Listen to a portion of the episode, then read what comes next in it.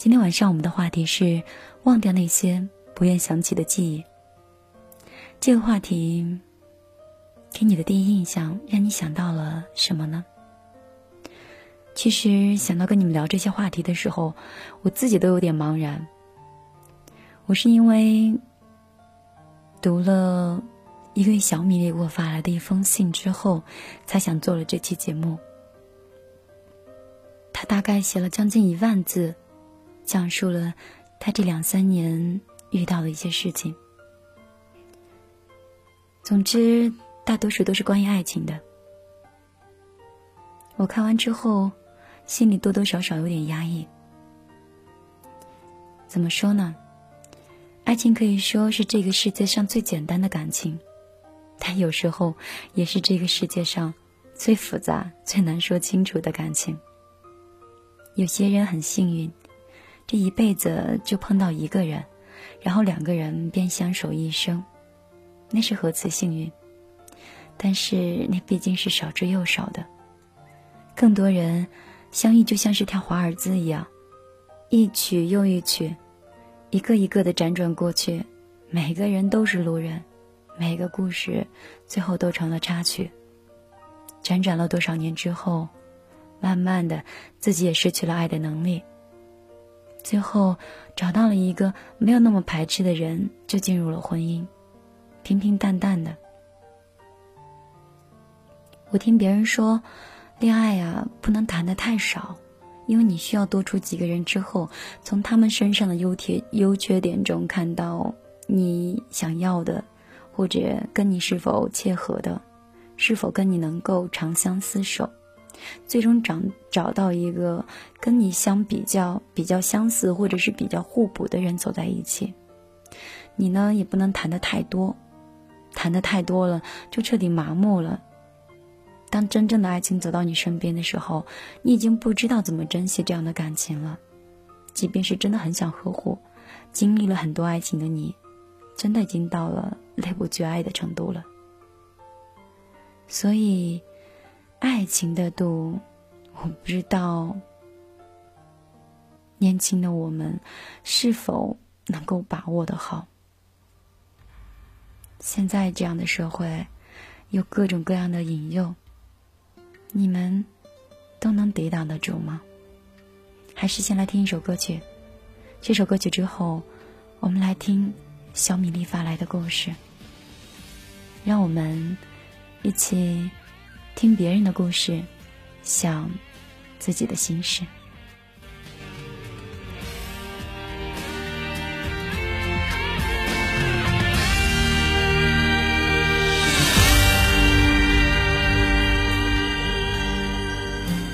当爱情肆无忌惮的挥霍，心都碎了，还要计较些什么？无论你想要什么。让你带走。如果你觉得自由是快乐，爱是犯了乱了陈旧的差错，又何必在乎别人怎么看、怎么说？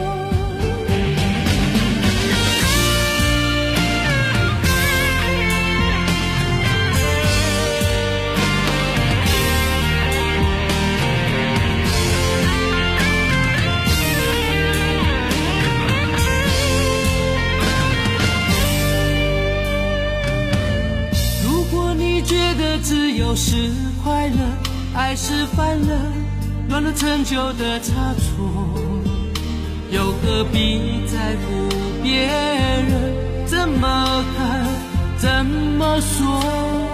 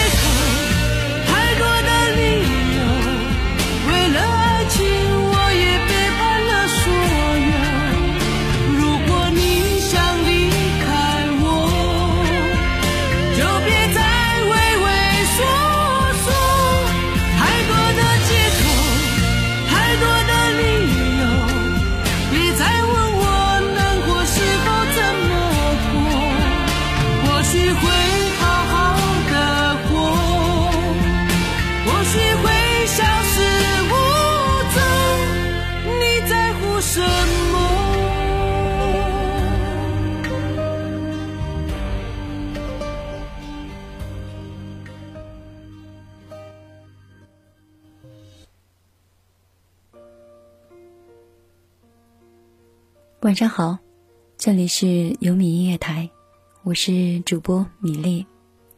如果你想收听直播节目的话，可以直接在电脑上下载 YY 语音，输入二八三幺，找到一幺三有米的直播间。如果你要是觉得不是很方便，更喜欢用手机收听的话，你可以在手机里下载这四个软件中的其中一个：蜻蜓 FM、新浪微电台、酷狗 FM 或者是优听 Radio。这四种方式，你选择其中一个 A P A P P 下载之后，就可以嗯直接在主页上找到网络台，然后再找到优米音乐台，悠然的悠。悦耳的悦，点击进入之后，就可以直接收听所有优米台的直播节目。你当然也可以添加优米的官方微信，直接输入在公众账号里面输入“优米音乐台”，悠然的悠，悦耳的悦，不要打错了字，不然就搜不到了。搜到之后，你也可以通过优米的微信直接实现收听的方式。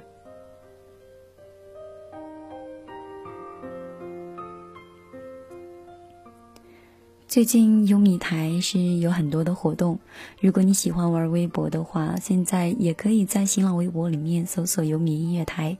现在我们有一个主播的投票，嗯，如果你喜欢优米的哪一位主播，你可以在新浪微博优米的官方，然后为这为你心里喜欢的那个主播，嗯，投上一票。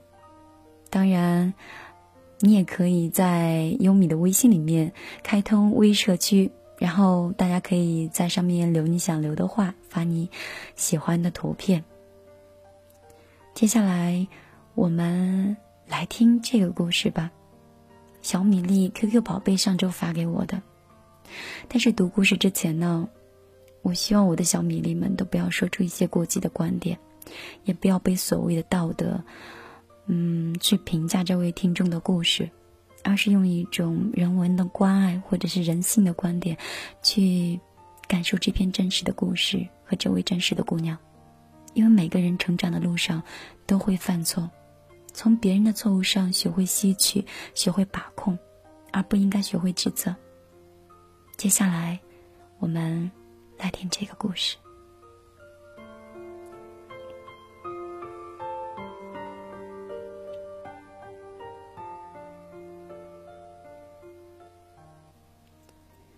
米粒姑娘，我的故事，在你看来也许很烂俗，很遭人唾弃。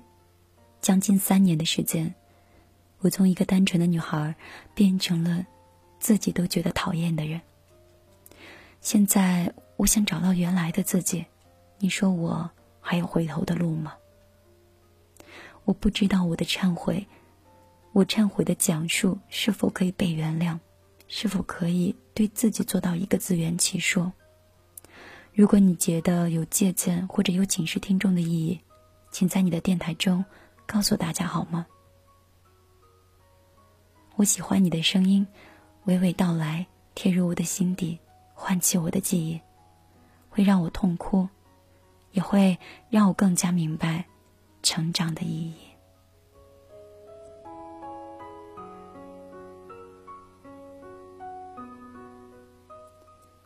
二零一一年六月，我得到了人生第一份工作，来到了一个很遥远的地方。当然，我没有所谓的男友的牵绊，因为一直到大学结束。我这个从单亲家庭长大的孩子，没有谈过一场恋爱。回想起来，这是不是为我后来的贪婪和自私埋下了深深的伏笔呢？正是因为我极度的匮乏，所以才极度的渴望，渴望那份理想中的爱情。是谁说的？穷人的孩子早当家？不是的，感情贫瘠的孩子，只有两种极端。要么格外珍惜，要么格外贪婪，而我，就属于后者。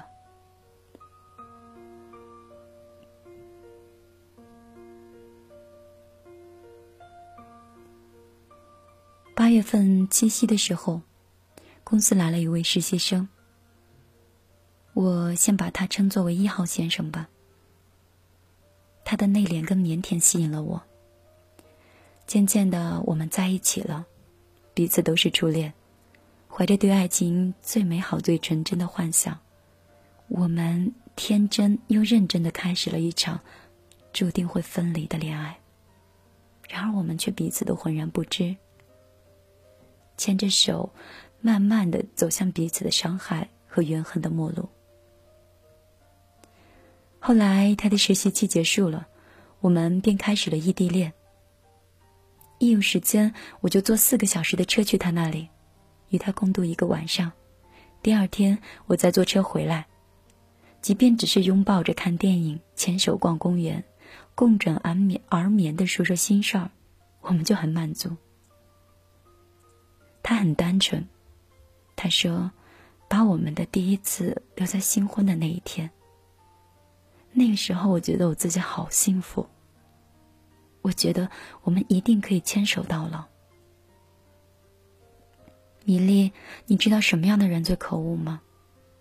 不是坏人，不是恶人，而是内心潜藏着不安分、贪婪、自私，并且日益增长的人。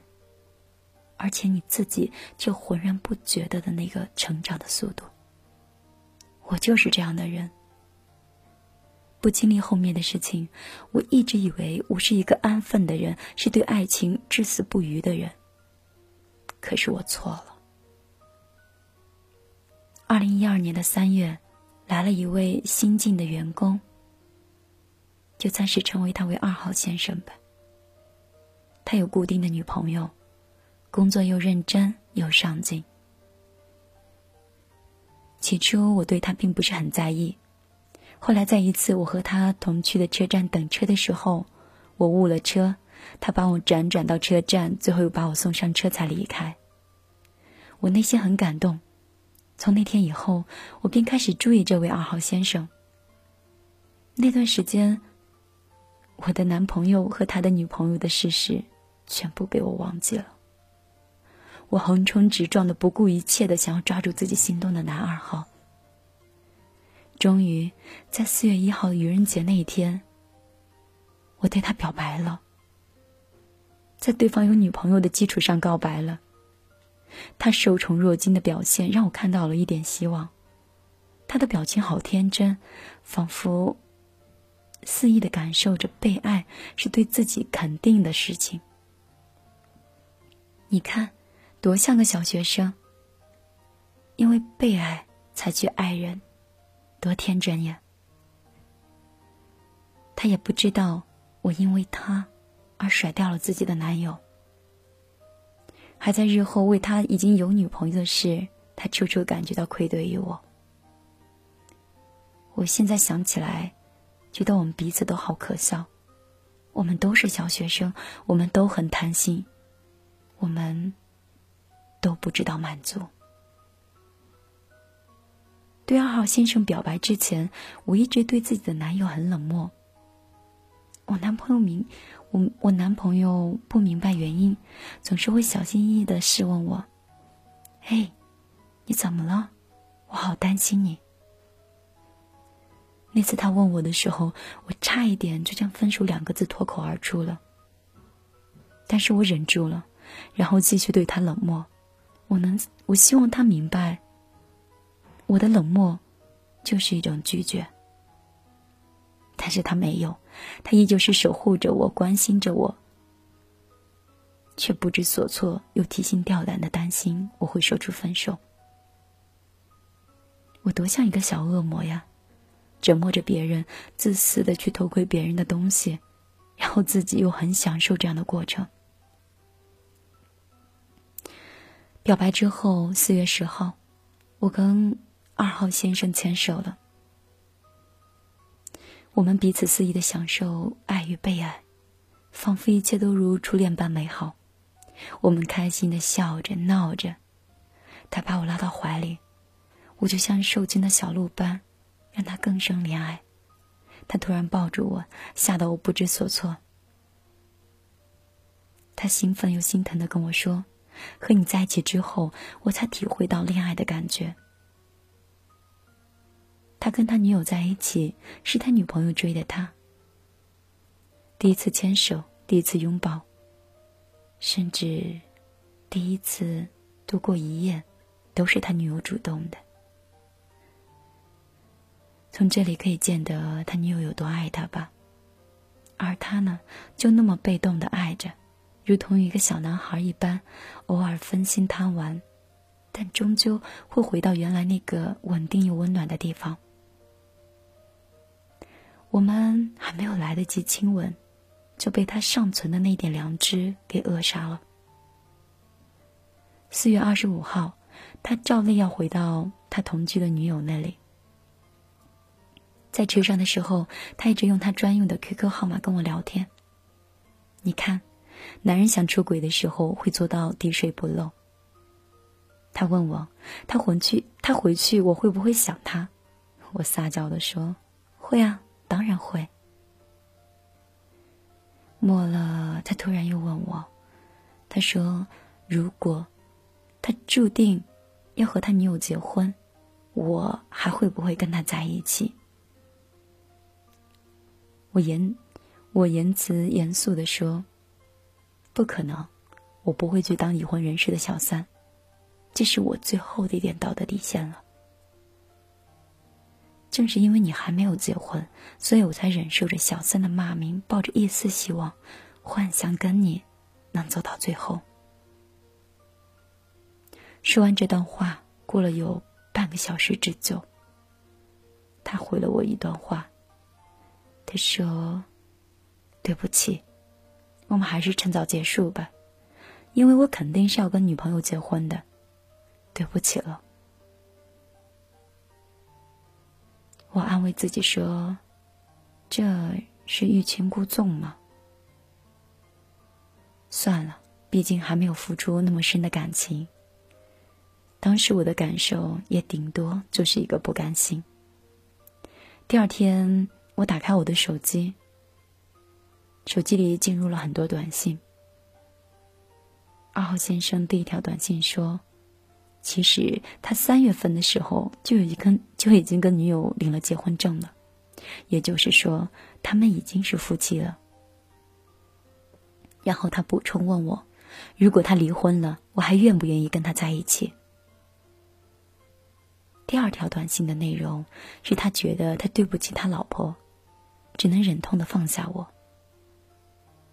第三条，他要改变主意的说。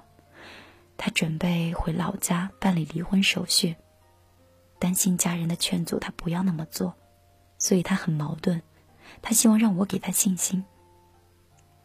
第四条，他又说：“我一定过不了家人那一关，夫妻情深，所以你忘了我吧。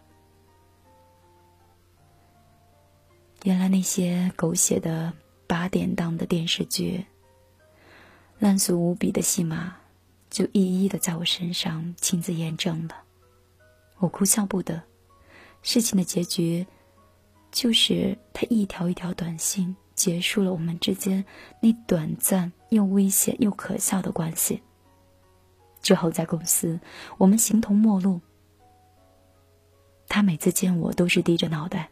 像是愧对于我，我觉得没关系。在他心中，我一直都是一个善良的、惹人疼爱的小天使。其实我另外贪婪、自私、邪恶的那一面，谁都没有看到。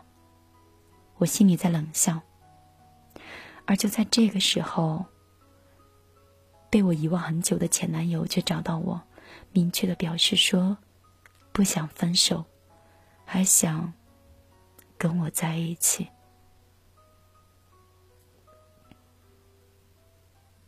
男生是不是都很迟钝呀？为何他们都不曾意识到对方的存在过呢？面对前男友，我很内疚，但是我没有办法告诉他我竟遇见男二号的事情。后来我们和好了，依旧是异地恋，在网上不咸不淡的谈情说爱，依然煲着电话粥。他失而复得的心情，让他更加小心翼翼的去疼我，去宠我。他学会通过网上买东西，学会给我制造小惊喜，依然是关怀备至。他到底爱我哪一点？就因为我是他的初恋吗？我现在爱不爱他，我自己都不知道。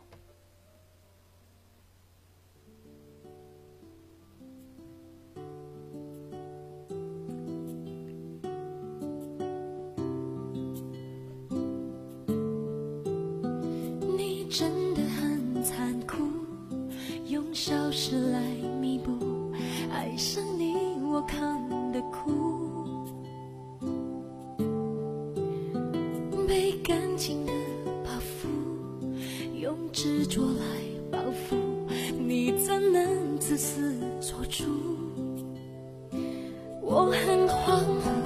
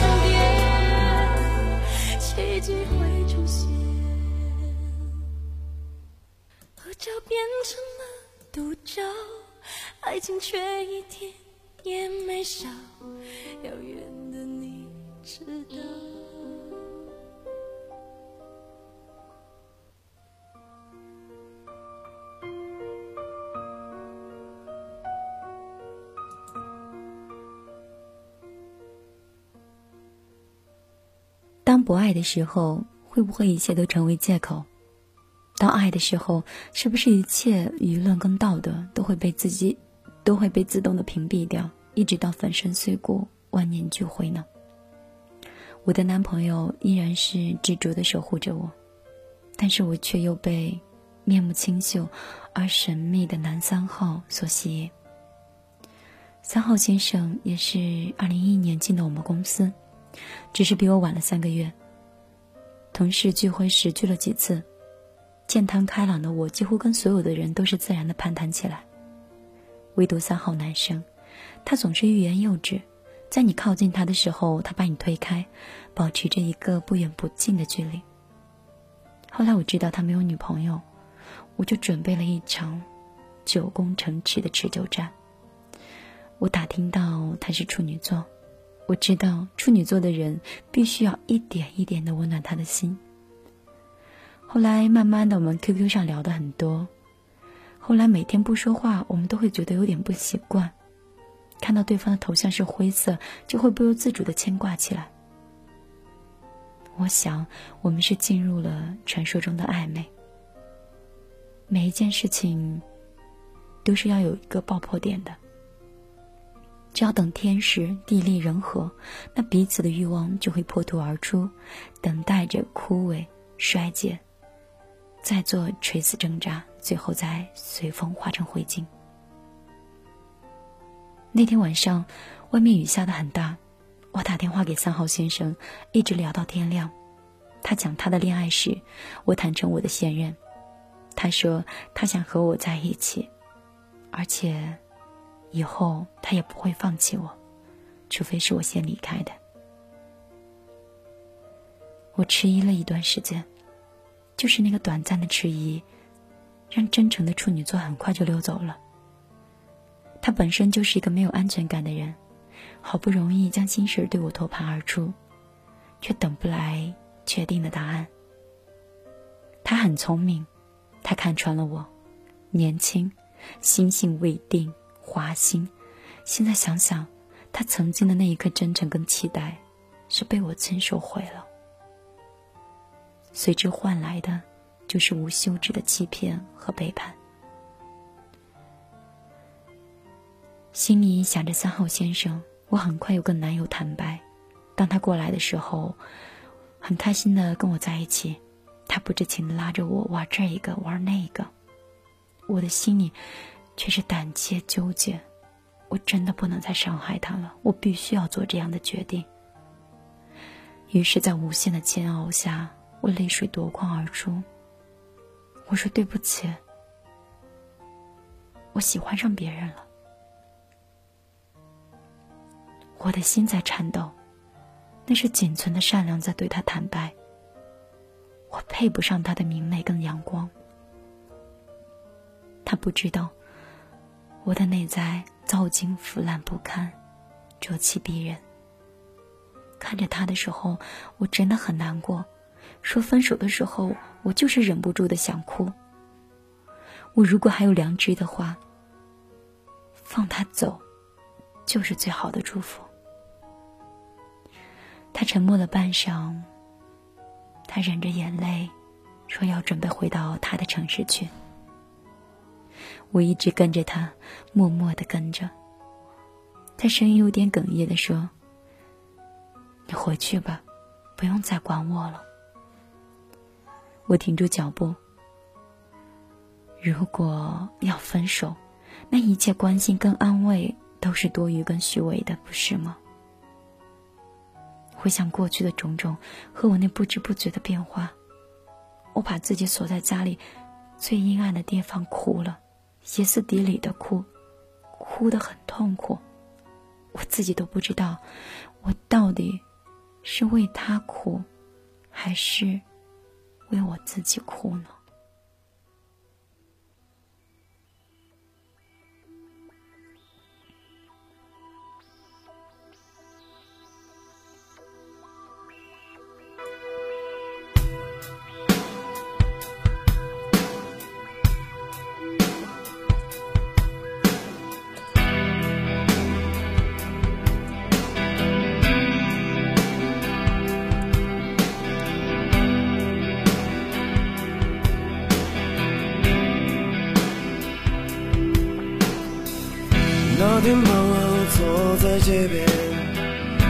看着往来如浪的人群，想起曾经走过的岁月，想起曾经热爱的你。我没有该去的地方，也不知道身处何处，只因为你不在这里。这思念让我心动，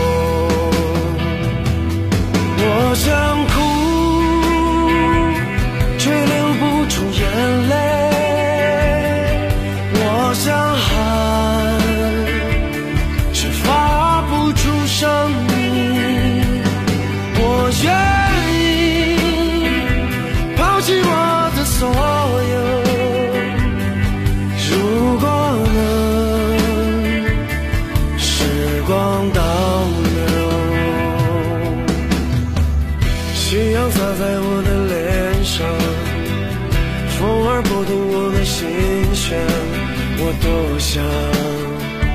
你就坐在我身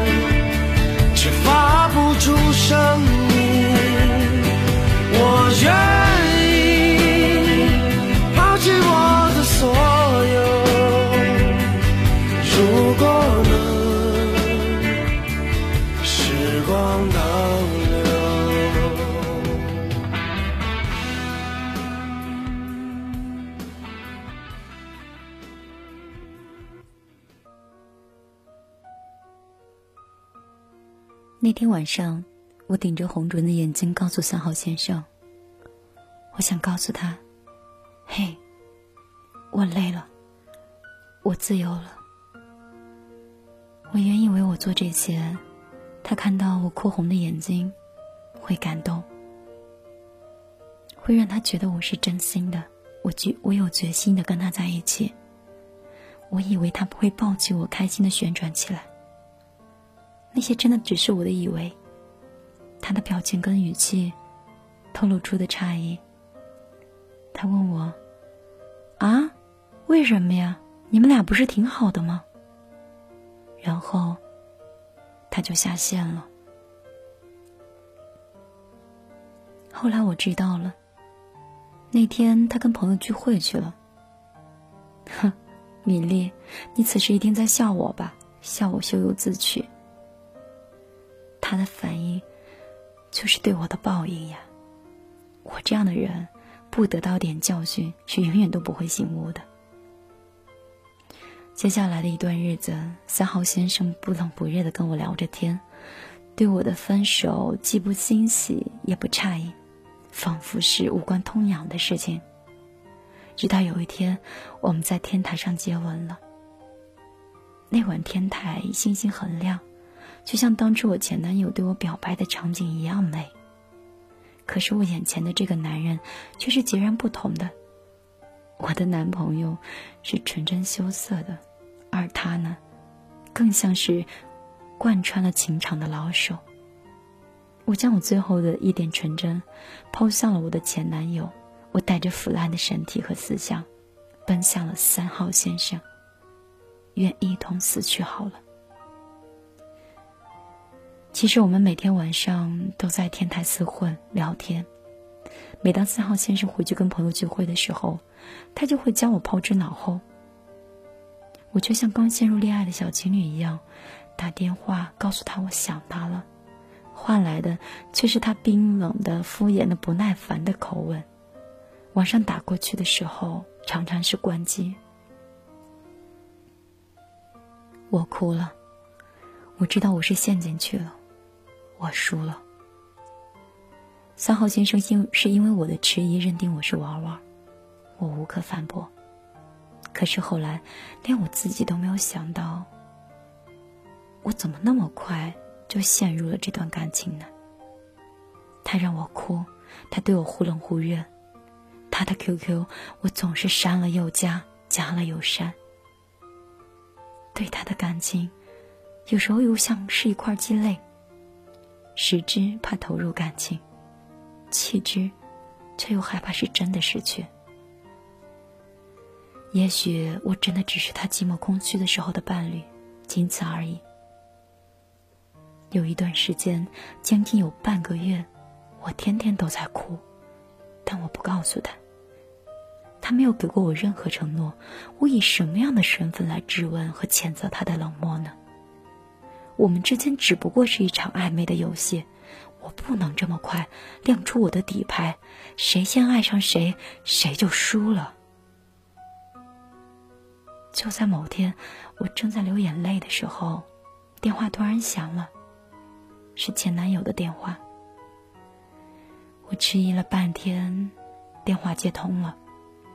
我们像普通朋友一样交谈，他不知情就安慰我，然后跟我说他心疼了，说你不要再这样忧伤了，你离开我了，你应该是开心的呀，你怎么一个人在这哭呢？听到他说这些，我更不能抑制着自己的痛苦，就好声的大哭起来。求求你，不要对我这么好，我拿什么都回报不了你。面对你的善良跟跟明媚，我总是不知所措。我一个人习惯了，我的邪恶就应该得到这样的结果。只有这样，真正变坏的时候。我才不会对所谓的善良和美好抱有一丝希望，才不会在美好失去的时候痛苦不已。那天我淡淡的跟他说：“谢谢你，真的。”又过了好多天，三号先生对我依旧是不理不不理不睬，不冷不热。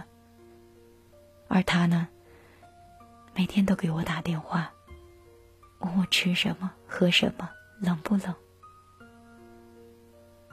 那每天的电话，又填补了我对感情的渴望。一个月之后，我跟前男友复合了。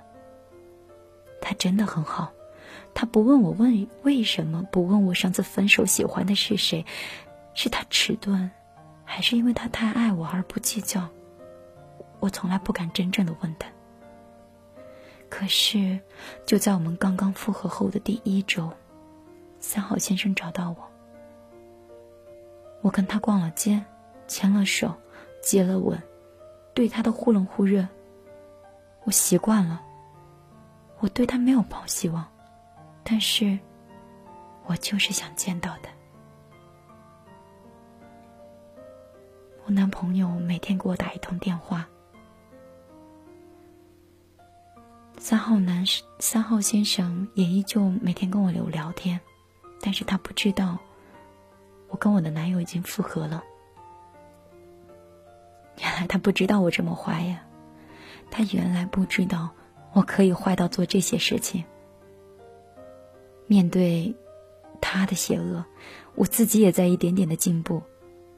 我们势均力敌，棋逢敌手。结果，我们两个的爱情就败得一败涂地。事情的转折是在后来的一天晚上，我跟三号先生是相拥而眠的。我以为他会像我的男朋友那样纯洁的待我，可是我错了，我完全没有没有办法想象到久经情场的男人对 sexy 的渴望跟诱惑。我挣扎，抵抗。都没有用。一直到结束后，他满意的看着血迹，他笑了，我的脑海里却是一片空白，一股恶心的感觉从内心翻涌，我的心和身体一样麻木，我不知道是仇恨我自己，还是仇恨这个带着满足表情的男人。我哭了，第二次撕心裂肺的哭，我觉得我自己离美好好远。现在的自己就像是一朵凋零的花，从里至外都在快速的腐烂着。第二天，我对我男朋友说：“分手吧。”他问我为什么，我说没有原因，因为我无法启齿。他说他不同意，但是我不再接他的电话，不再回他的短信。而三号先生呢，像是捡到了定心丸，他坚信我的失去是证明了我对他的感情。后来，我用洗澡水去冲厕所，买东西的时候又精打细算，很多小事情让他觉得我是一个持家的女人。他跟我说，他开始慢慢的爱上这种稳定的感觉，他觉得如果我做他的老婆，应该也不错。于是，他渐渐的卸下防备，真的投入这段真的感情。这些话是在很久之后他才告诉我的。我当时问他：“原来你是先占有了我的身体，才开始爱我的？”他很无所谓的说：“爱跟性能分开吗？我如果对你没兴趣，我就不会爱上你。”哼。这是多么残酷的事实，多么残酷的回答呀！他的那段话击败了我多年以来的价值观，我嘲笑自己的天真跟无知，却对这个世界更加绝望。后来，我的前男友还是一直打电话发短信，直到有一天，他的短信被三号先生看到之后，三号先生发了很大的火。他面对面的跟我说：“让我必须做出一个选择。”但是，一想到三号先生之前对我的种种折磨跟无视，我的委屈、愤怒，带着报复的心理，我就跟他说：“哦，我爱我男朋友，从来没想过分手。”他听完后，像发了疯的狮子一般捶着墙面，痛苦不已的抓着自己的头发，歇斯底里的朝着我吼。我面无表情，心里带着报复的快感，冷漠的说：“因为你曾经让我痛苦百倍，你现在可尝到了万分之一。”他抱住我，他抛开了他的自尊跟冷漠，变得很脆弱，变得难以忍受。可是我心里竟然一点心疼都没有，只有空白跟麻木。我一直在想，我做的伤害绝对不如你对我的十分之一。这些都是你教会我的，这是报复吗？我不知道。无论是报复还是报应，我们都失去了。我失去了我纯真和身体，你失去了你最想珍惜的感情。后来又发生了很多事情，真的让人特别的累。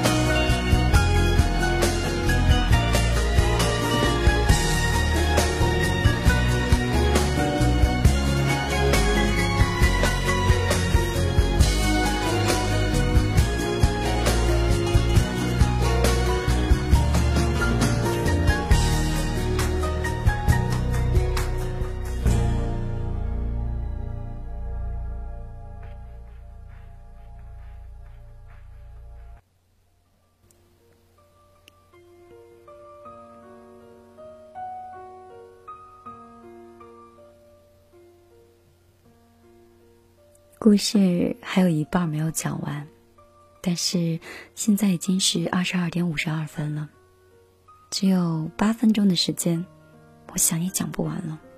要不然，就下期节目接着跟大家把这个故事完整的讲完呢。你听到这里的时候，你是怎么想的？你觉得他错在哪里了呢？你有没有一段想忘掉，却又会不时的会想起的记忆？如果你想忘掉那段你特别讨厌的记忆的话，你一般会怎么做啊？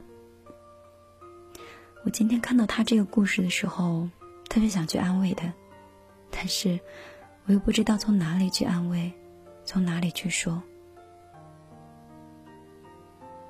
我不认为他哪里有错，我总是觉得，他只不过是在遵循他心里想得到的幸福。他太渴望幸福了，在渴望幸福的时候，就很多事情都由着心去做。他不想考虑那么多世俗的观点，他很勇敢，但是有些事情考虑的还是没有那么成熟。如果考虑的没有那么成熟的话，女生是要比男生更容易受伤的。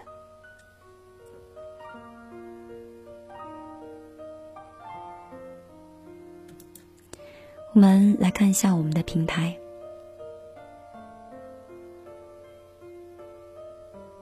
君子说：“只能说爱情不是买卖，不是商品，不是你说拿来就拿来，说放下就能放下的。”当爱生成亲情，一切就没有那么重要了。陆恋今生说：“我想我会无怨无悔的付出的。”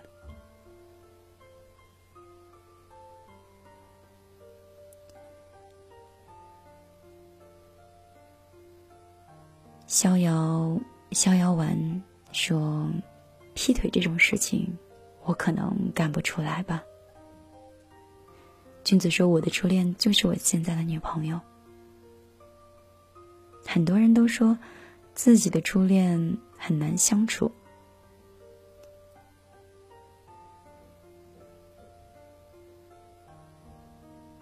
相思说：“我曾经的女朋友也是这样的，哭红了眼睛跟我说，我们分手吧。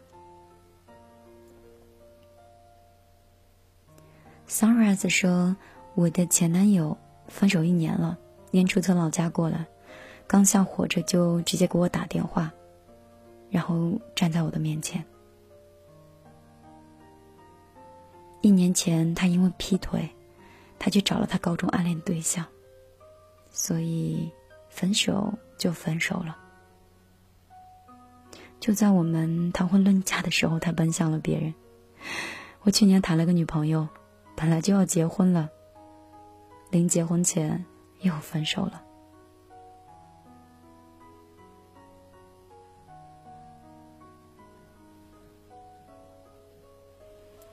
我们再来看一下我们的微信平台吧。如果你现在有想说的话，可以加一下米粒的个人微信：幺幺幺九六二三九五八。米粒姑娘，噼里啪啦说：“我觉得时间是最好的治愈工具。”陈耀斌说：“交给时间呀，时间就是最好的解药。过了很长一段时间，再见面也就释怀了。时间流逝，总会开启新的生活。”火焰说：“给的幸福他不需要，那就真诚的祝福吧。而且我相信他现在应该比以前过得更幸福。”你太猖狂说：“努力劝住自己不去想他吧。”时间久了就忘了。我试着洒脱说：“说忘记真的很难，强制的忘记会变得没心没肺的。以前吧，我不相信时间会解决问题，但是当我离开那个城市，尽量去少怀念那段甜蜜或者那些感伤。后来才发现，原来那么多东西都会一点点的隐藏了。”我爱懒洋洋说：“回忆里扎到了心里的痛，一摸一伤，我不愿再想了。那不是还是想起来了吗？想多了，自然就淡了，自己也会看开了，不是吗？”还有朋友说：“也许慢慢的就可以成为朋友了吧。”每个人。都有每个人的想法，每个人都有每个人的观点。节目已经接近尾声，接近尾声了，我们下周再继续听这个故事吧。最后，我们来听陈小春的这首歌《扑火》。我们下周三再见。爱上我，你蠢不蠢？最爱你，我懂不懂？雨伞里哪怕会扑空，直到双手酸痛，方知怎叫艰苦的抱拥。就算不分轻重，不管吉与凶，如能让我为你犯错。宁愿没有做对过，悠长岁月平静无事，亦是蹉跎。值得的怎可错过？要度日如年，去跟你闪与躲，宁愿扑火。要是我为你犯错，能换十秒愉快度过，为什么不奋身扑火？就像灯蛾，若杯准不分你我，但感情存在过，枪火。